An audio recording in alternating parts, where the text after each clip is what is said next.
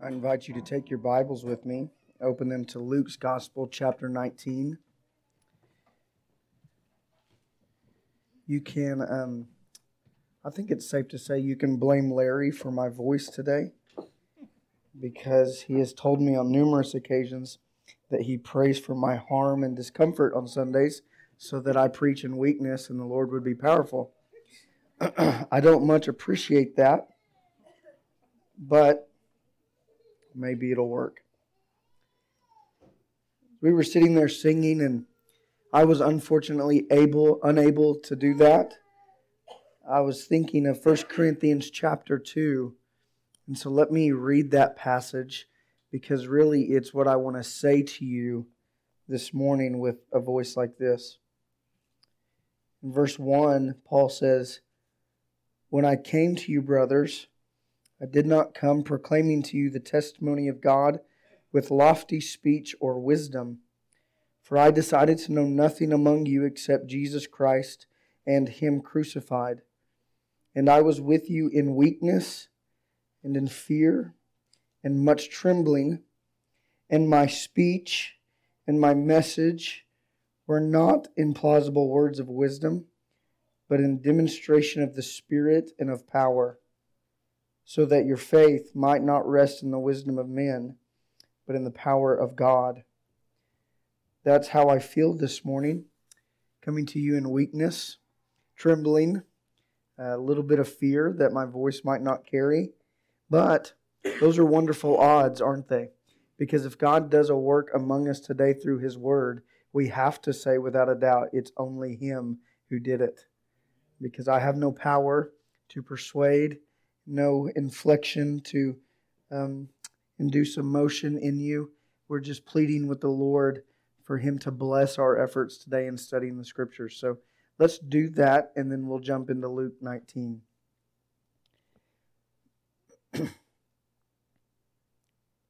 God, we always believe that if any good happens in preaching or in worship, it is by your hand and your hand alone. But today, God, we have to admit that if any good happens today in studying your word, it is not an ounce of our effort or ability or skill.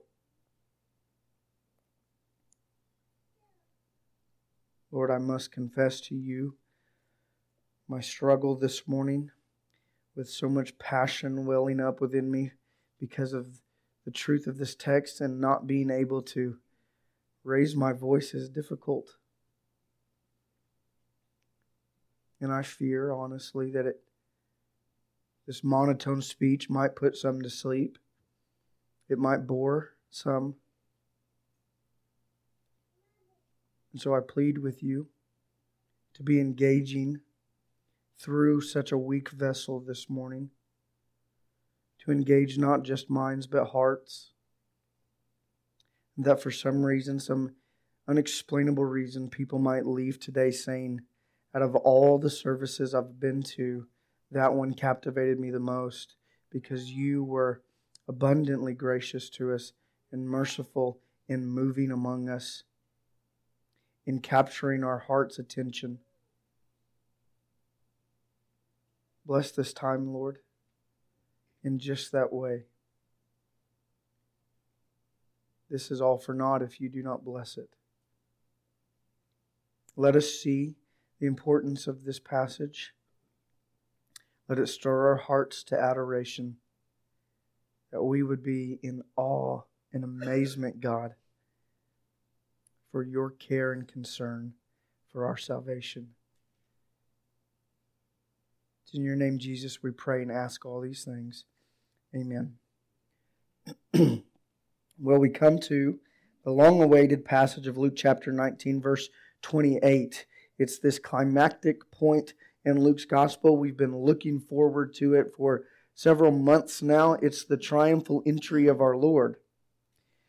It's likened in so many ways to ancient times and ancient practices when a general or a king conquered a people or a region during wartime and then they would be paraded through the streets of their capital city in victory, in a victory parade, a victory procession. and celebration, and people would line the streets and throw flowers out and chant their names and, and chant hallelujah and chant their praises. It was this a huge celebration citywide. And so much of the Lord's triumphal entry mimics just that. it, it is, without a doubt, this victory procession of Christ. There are only a few differences, notable differences. One, in our Lord's triumphal entry, in verse 28, there's no war that has been fought or won. Two, there's no army in tow, no slaves in captivity as other generals would have, no treasures being brought behind him. And three, most notably, and I think key to the whole text, is that this is a victory parade being declared before any work had been done. We, we have the privilege of looking at the New Testament and knowing what lies ahead. It's the cross and resurrection of our Lord, where he declares victory over, over sin, where he declares victory over death, over Satan. But he's proclaiming victory in this passage almost a week before his crucifixion, which means there's this sovereign divinely orchestrated victory parade taking place because although nothing has happened yet, Jesus knows I win in the end. And I'm declaring victory even now. What's striking about this event is that it's recorded in all four Gospels. It's one of the few passages that is. And in Luke's particular account of it, Jesus never enters Jerusalem. It's really not the triumphal entry in Luke's account. It's this victory parade. Luke is much more concerned with the details of this long drawn out procession than he is with Jesus actually coming in to Jerusalem. And in being concerned about this procession, he's laying out how detailed of an event this is and that it follows God's exact design and plan. In fact, look over in Acts chapter 2. Luke also writes the book of Acts. He records Peter's sermon at Pentecost. and in verse 23, we know these verses, we reference them often. In verse 23, Peter preaches this, Luke records this, and it should be our interpretation of the rest of Luke's gospel from the triumphal entry or victory parade to the end. In verse 23, he says, This Jesus was delivered up according to the definite plan and foreknowledge of God, and you crucified and killed him by the hands of lawless men. The, the key point of that verse being the death and resurrection of Jesus was the definite plan of God. Our almighty, holy, righteous, powerful God decreed and ordained the sacrifice of his son. And that same principle applies even at the triumphal entry. What takes place in this passage is the definite plan of God ultimately to the cross. And what is so striking is Jesus doesn't just know what's happening and know what lies ahead. He's the one planning it all out and bringing it to completion. When we read of the Lord entering into Jerusalem or riding in this victory procession, we see him riding knowingly and willingly to the cross. So today, if you've ever wondered what Jesus thinks about dying for you, we see it in this passage. He's wholeheartedly invested in dying for sinners. Look with me in verse 28. Let's read the text and then perhaps uniquely we'll walk through it in a much shorter fashion. Verse 28 When Jesus had said these things, this parable preceding this passage, he went on ahead, going up to Jerusalem. When he drew near to Bethphage and Bethany, at the mount that is called Olivet, he sent two of the disciples, saying, Go into the village in front of you, where on entering you will find a colt tied on which no one has ever sat. Untie it and bring it here. If anyone asks you, Why are you untying it? You shall say this The Lord has need of it. So those who were sent away and found it just as he had told them. And as they were untying the colt, its owner said to them, Why are you untying the colt? And they said, The Lord has need of it. And so they brought it to Jesus, and throwing their cloaks on the colt, they set Jesus on it. And as he rode along, they spread their cloaks on the road.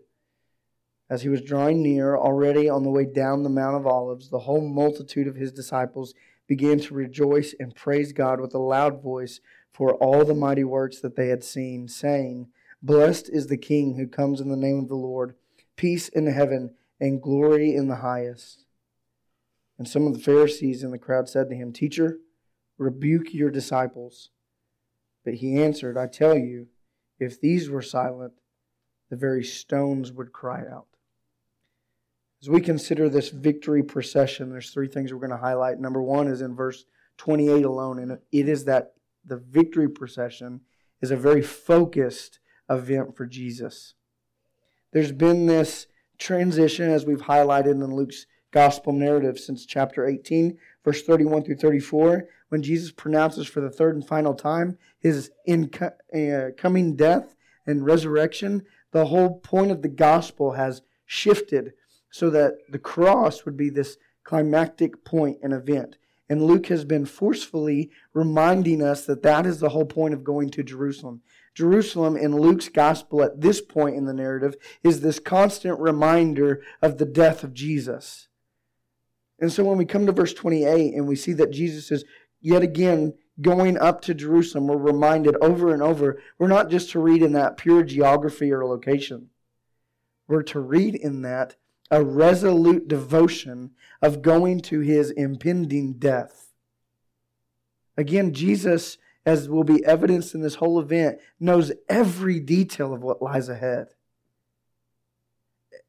Ultimately, to the cross, he knows how many times the nail will be hit to pierce through his wrist, how many times the whip will strike his back.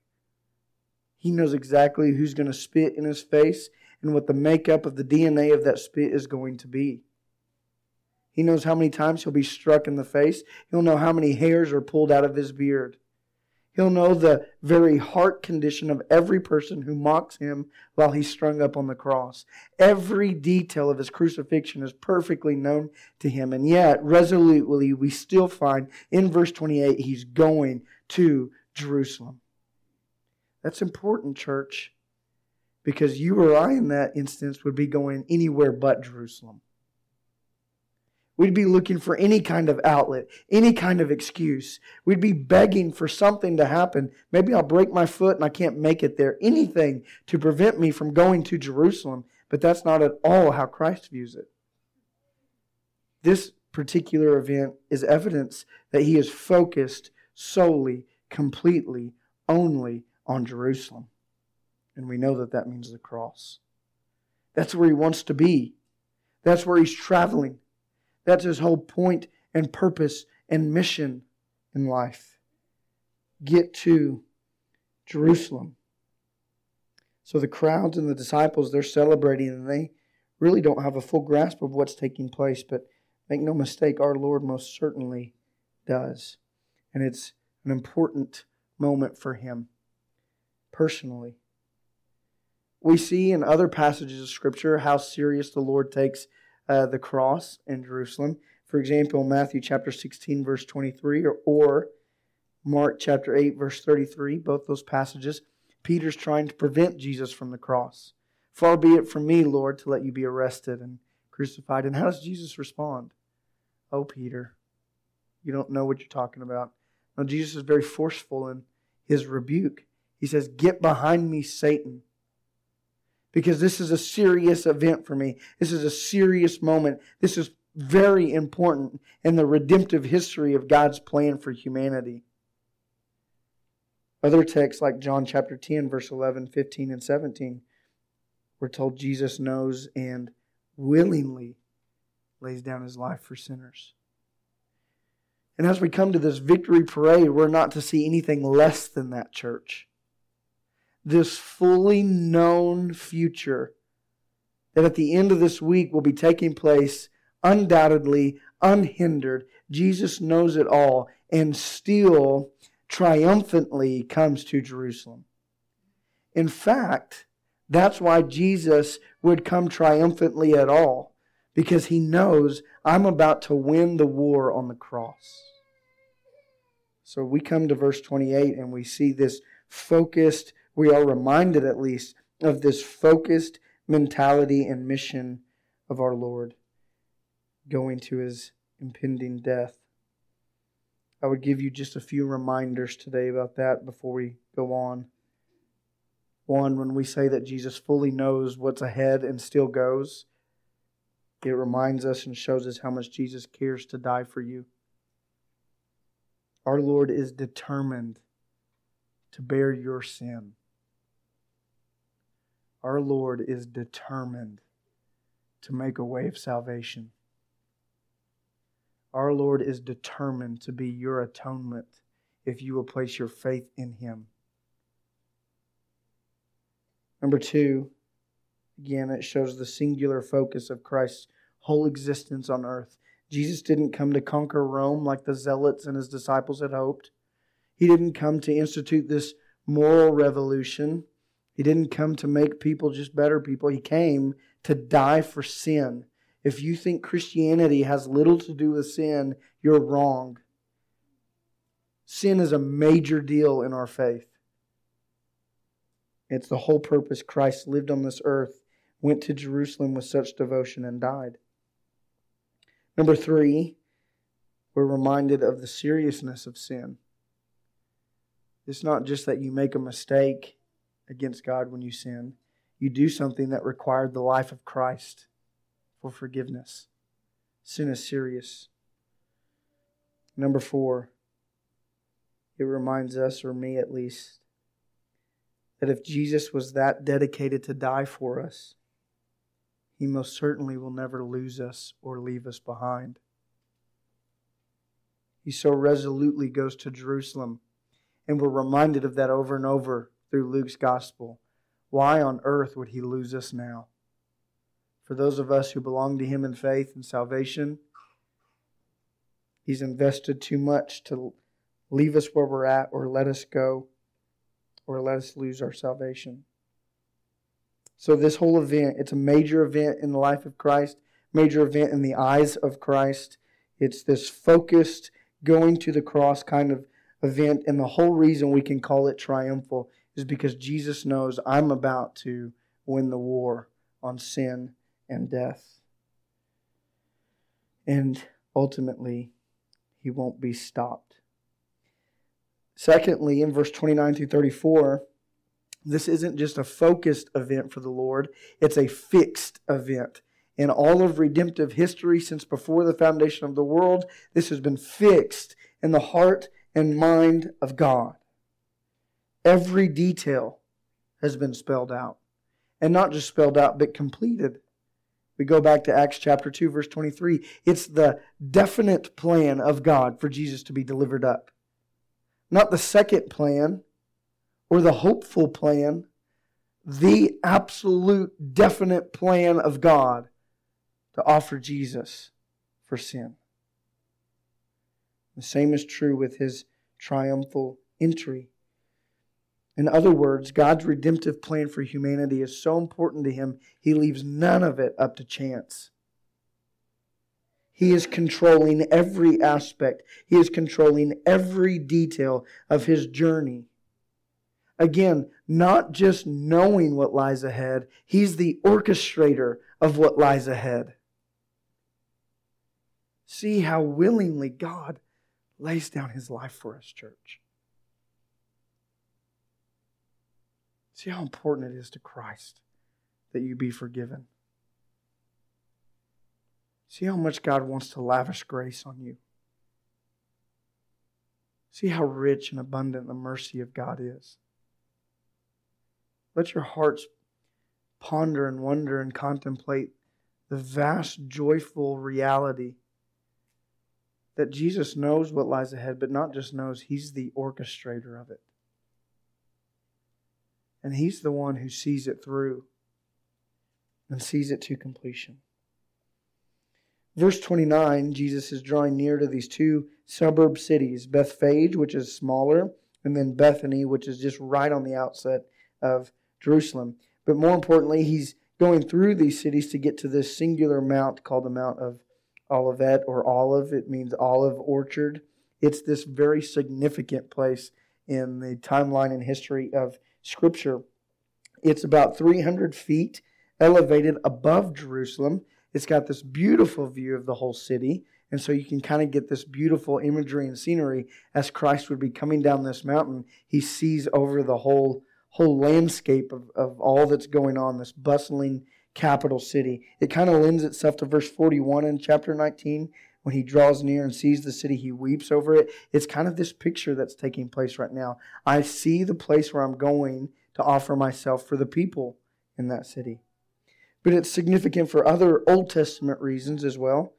It's that mountain that David, when his son Absalom rebels against him, drives him out and takes over the kingdom, that's the mountain David flees to. And David goes up that mountain in weeping and mourning. In fact, let me just flip over to 2 Samuel chapter 15. Verse 30 summarizes this event. David's son Absalom again is rebelling and takes the kingdom away from his dad. In verse 30, David flees from his life and says this David went up the ascent of the Mount of Olives, weeping as he went, barefoot and with his head covered. And all the people who were with him covered their heads, and they went up weeping as they went.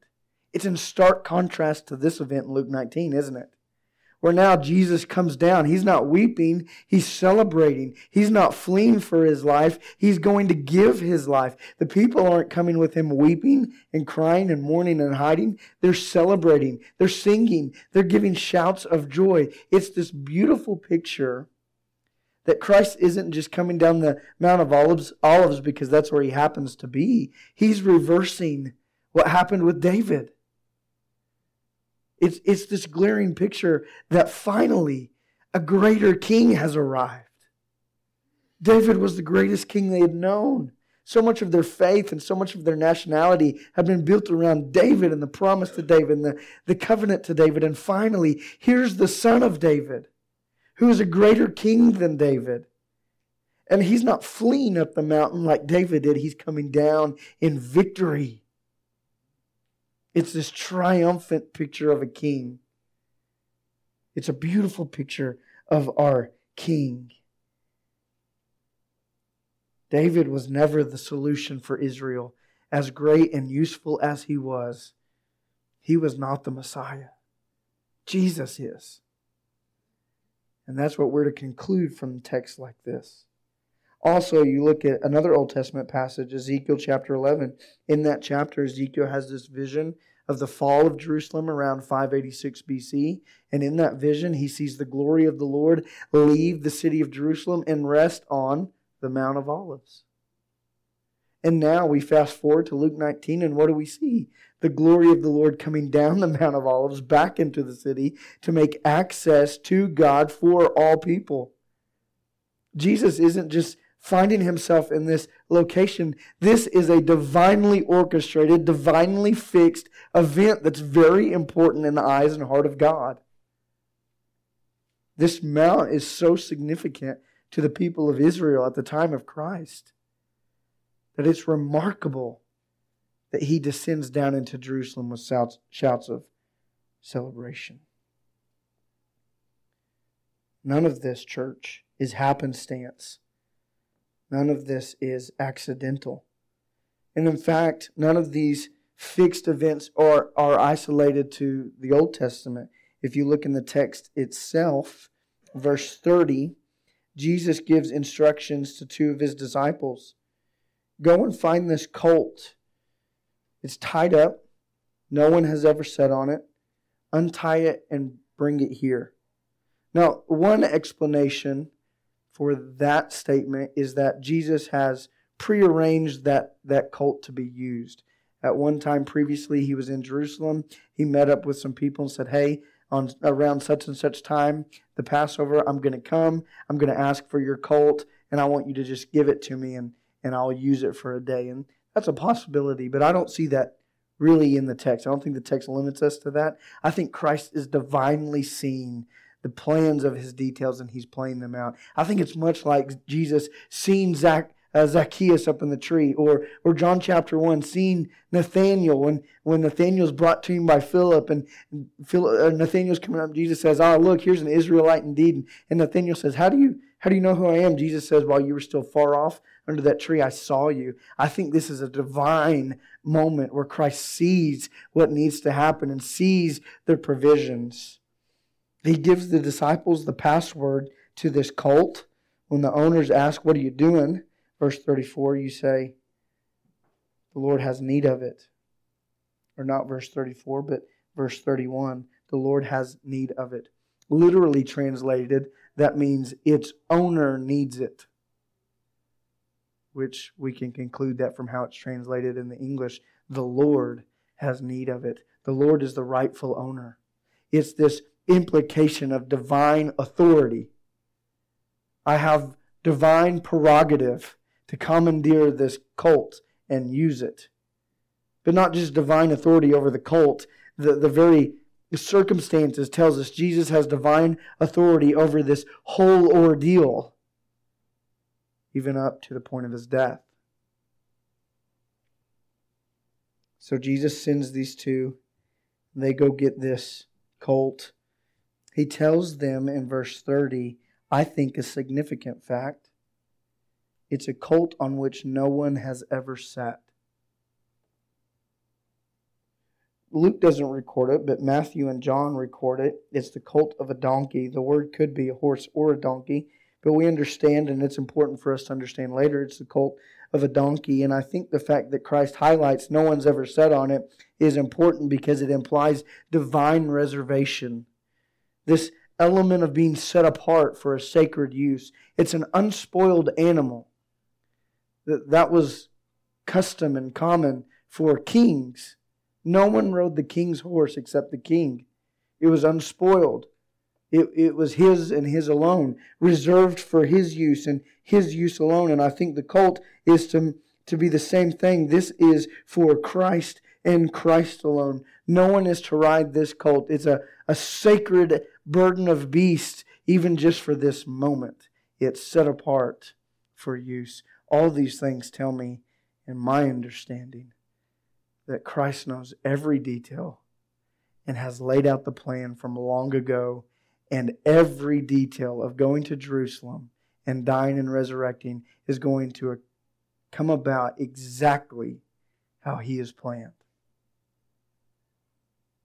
Church, the Lord so cares about us that nothing is left to chance with Him. So, verse 32, verse 34, it happens exactly how Jesus says. Verse 34, the disciples tell the owners, the Lord has need of it, the greater owner has need of it, and that's that. Doesn't seem to be a, a fight put up or anything like that. They give it to the disciples.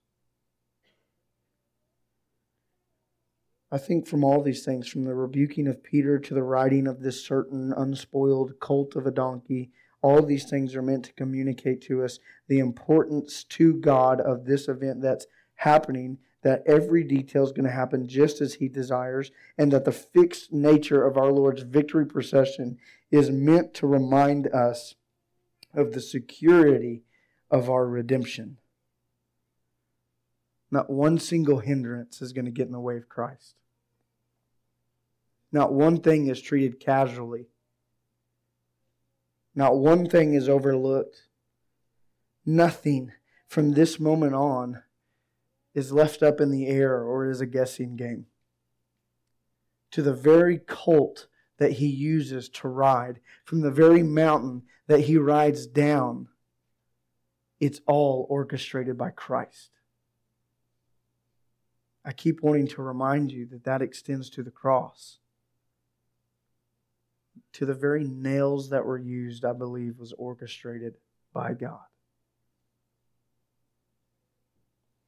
Thirdly, finally, from this text, verse 35 and 40, this event is not only a focused event or a fixed event, but closely related to that, it's a fulfilled event. That's the logical conclusion of it being fixed, that it's fulfilled. But I want you to see that it's not just Christ planning these things out, it's Christ completing his own plan. Verse 35 they bring this unspoiled colt to the Lord. And in this very symbolic, respectful gesture, they throw their cloaks on him for a makeshift saddle. Now, we know we're not reading in a lot to this because the Pharisees are totally going to identify what's taking place in this whole event. So let me just kind of explain some highlight points of that. When they lay their cloaks on the colt and on the ground for the colt to walk on, they're doing something that was only reserved for kings. If you look in the Old Testament book, 2 Kings, chapter 9, verses 1 through 13, you find a newly anointed king named Jehu, who Elisha had anointed out of the commanders of the army. And when the commanders of the army realized he had been anointed king, what did they do? They lay down their cloaks on the stairs for him to walk up and ascend to his rightful place as the new king. And such was the custom from the point on. The disciples here are doing this respectful gesture, and they may not real, have realized the significance of their act, but they most certainly perform this important gesture, and perhaps uh, wishfully so. They no doubt wanted Jesus to be the king coming into Jerusalem. They wanted to respect him as Jehu was respected.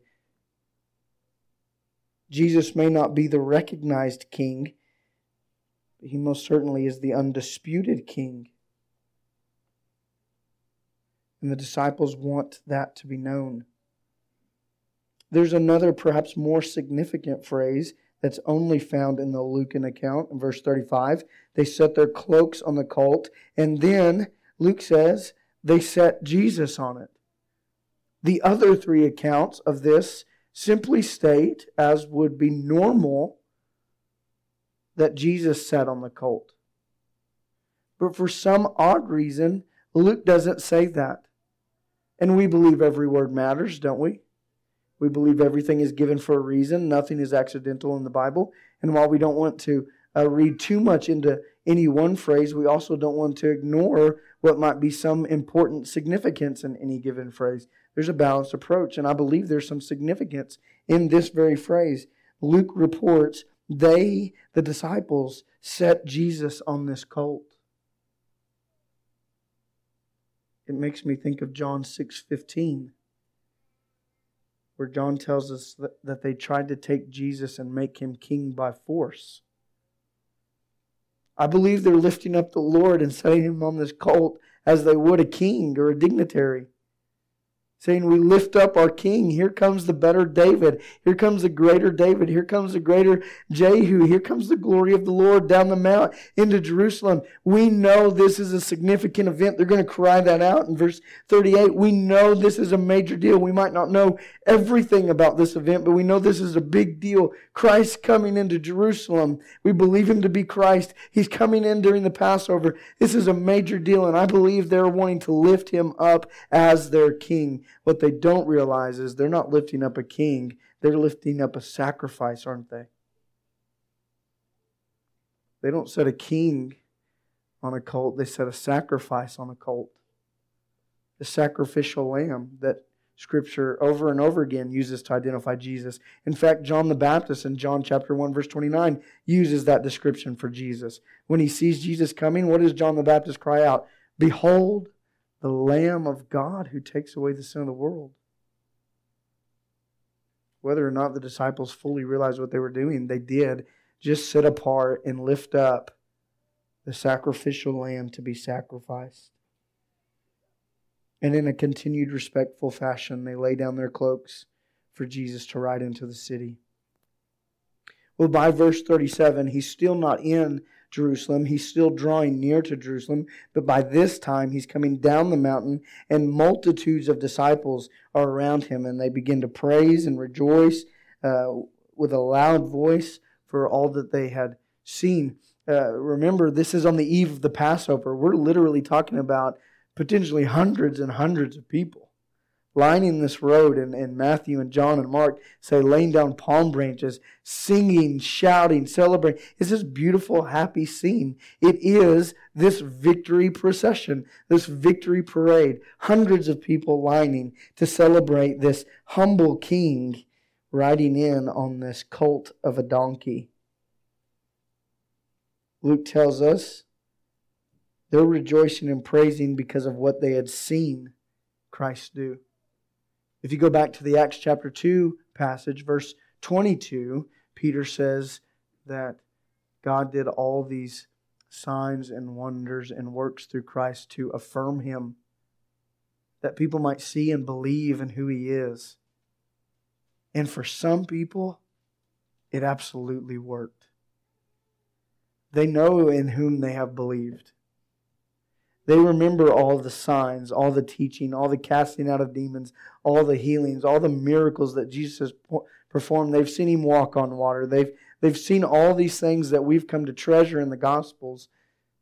And so they conclude, rightfully, this is a major deal.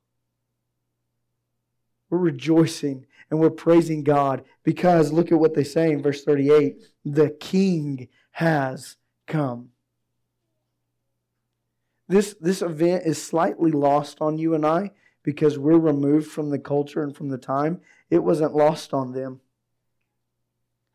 All that had taken place, all the symbolism, all the fulfillment, all the details had led them to come to this resounding conclusion in verse 38 Behold, our King is here. And he comes in the name of the Lord. Peace in heaven and glory in the highest. This is what they're shouting, church. Because in their minds, they're celebrating the conquering Messiah riding into Jerusalem. And they say, Peace. And they say, Glory. Let all things be made right now because the King is here. The King of the Lord is here back to verse 11 of this chapter, they've got the wrong understanding of the kingdom of God, don't they? Christ isn't coming in the way that they think, but nonetheless, he is coming as king. Now, that very statement, verse 38, is key to the whole text. If you're able, flip over to Zechariah chapter 9, Old Testament minor prophet. If you go to Matthew, you can start going left to Malachi Keep going left to Zechariah. Zechariah chapter 9 is the prophecy of this very event.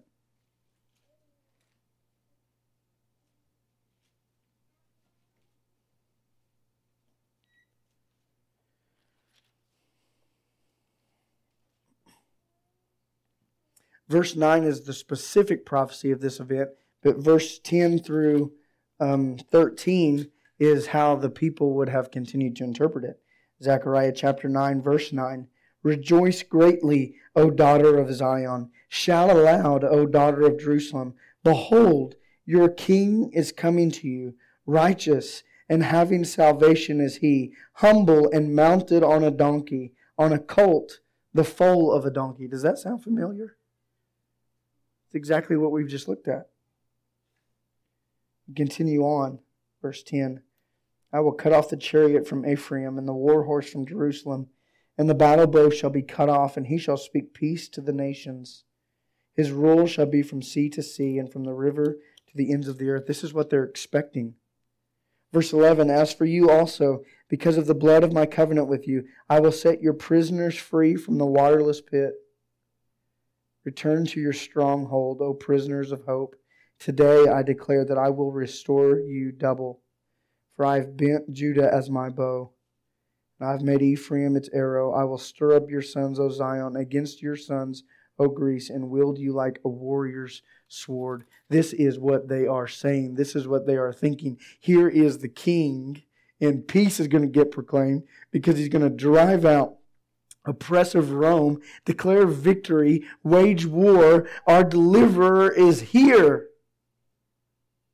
And they're crying out, and they're crying out, and they are partially right. For as the Zechariah passage says, he does come righteous, humbled, and having salvation. But not the salvation that they think, and not in the way that they think. What makes Christ's triumphal entry triumphant again is the cross, where salvation is finally secured once for all. He is the final, complete, full sacrifice for humanity. Verse 39 apparently, the Pharisees understand the significance of what is happening because they come to Jesus and they say, Teacher, rebuke your disciples, make them be quiet. Why? If Jesus is a nobody, this isn't a big deal, right? If this is a if this event isn't anything, it's not a big deal. Who cares if they're singing these things? Who cares if some poor, humble peasant is coming down the mountain into Jerusalem and people are excited about it? It's not that big a deal. No, but for the people of the time, it was a very big deal, and they knew exactly what was being proclaimed, exactly what was being said. They are saying, Zechariah 9 9 is here. Our king is here. The Messiah is here. We're going to drive out Rome. We're going to win. Peace is going to be ours. Glory is going to be ours. We're going to be set free. The Pharisees totally get it and they say, Make them be quiet. They're blaspheming. And what does Jesus say? Verse 40.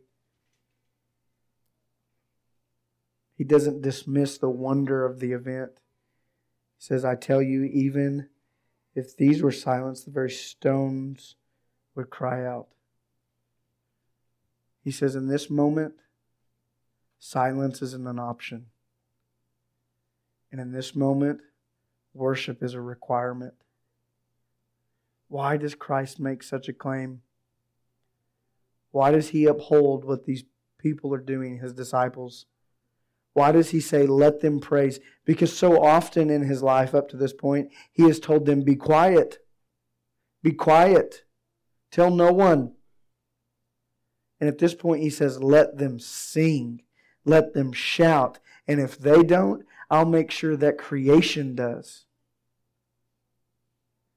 It shouldn't be lost on us at this point, church. It's because this is a major ordeal in redemptive history. This is the beginning of the end for the plan of salvation in the life of Christ here on earth. He's about to secure the final stage of our redemption and dying on the cross. This is a major moment. And Jesus will not silence what's being proclaimed. And what is being proclaimed is this divinely promised Messiah is here. The Messiah has come. Salvation is offered. Fulfillment is here. Redemption has come. And Jesus says, I will not make them stop singing. Church, we should come to this place of understanding this victory parade in the same way that the people who were there understood it. And it should within our hearts make us well up in the same exclamation and the same praise and the same gratitude and the same adoration because what was lost on them at the time is fully made known to us. Where we know for sure Jesus is the King and we know the salvation that He brings. It's salvation of the soul who cares about Rome? Our soul has been taken care of. We ought to be exclaiming with passion, with zeal, with humility, with adoration, the very same thing they exclaimed in verse 38 Blessed is the King who comes in the name of the Lord.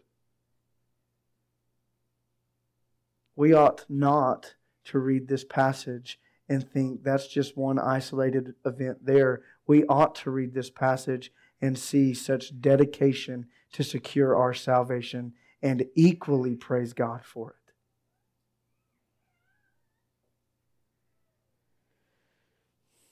This is our Lord's victory parade declared before the cross. And that's what makes it the victory parade, the cross and resurrection.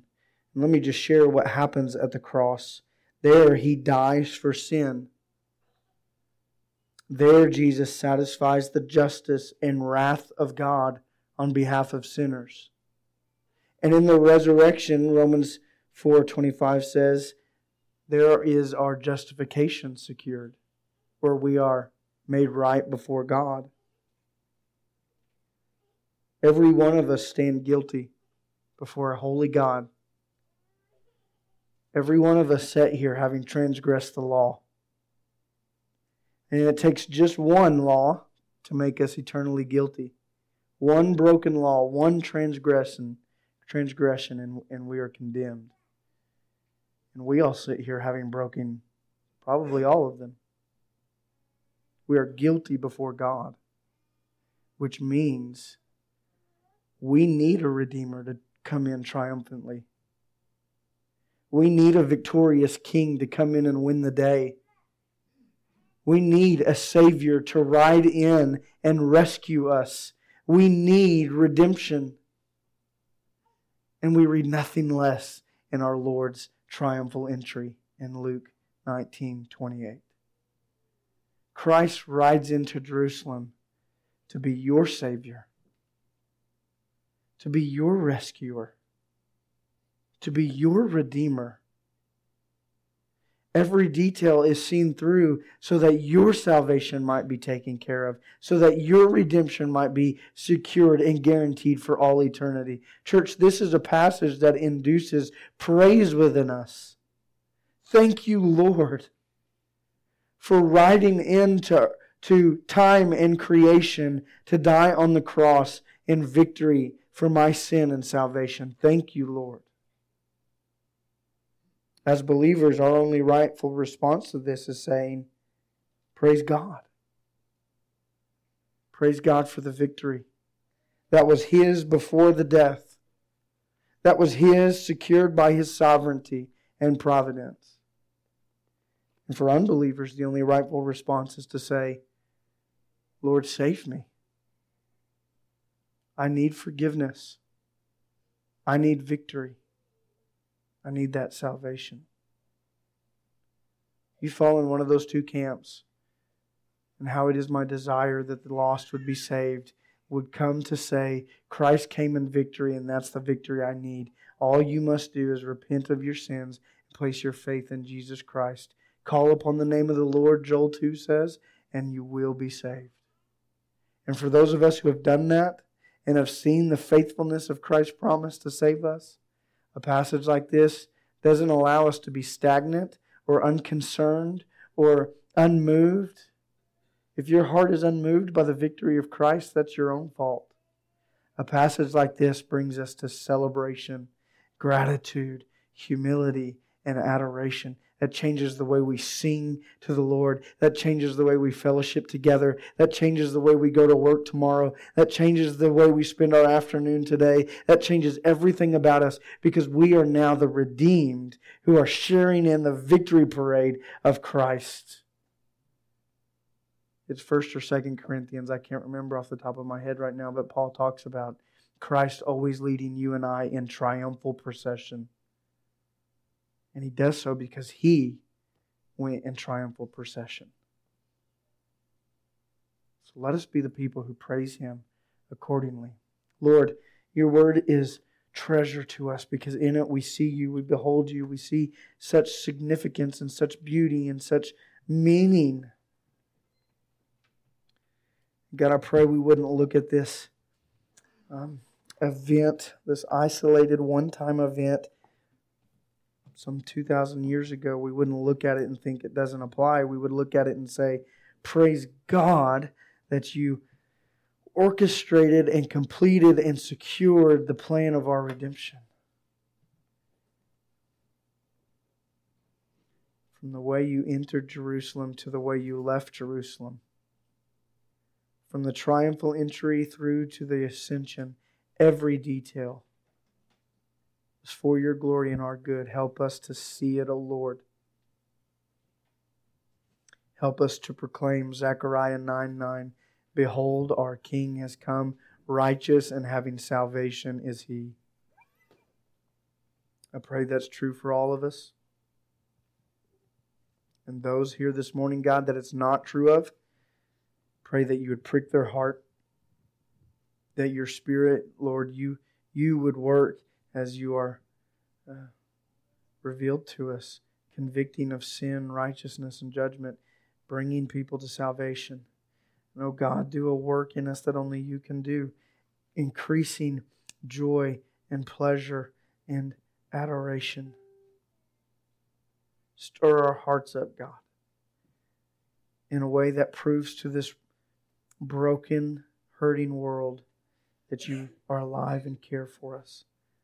We love you, Jesus. We thank you again. It's in your name, Lord, we pray. Amen.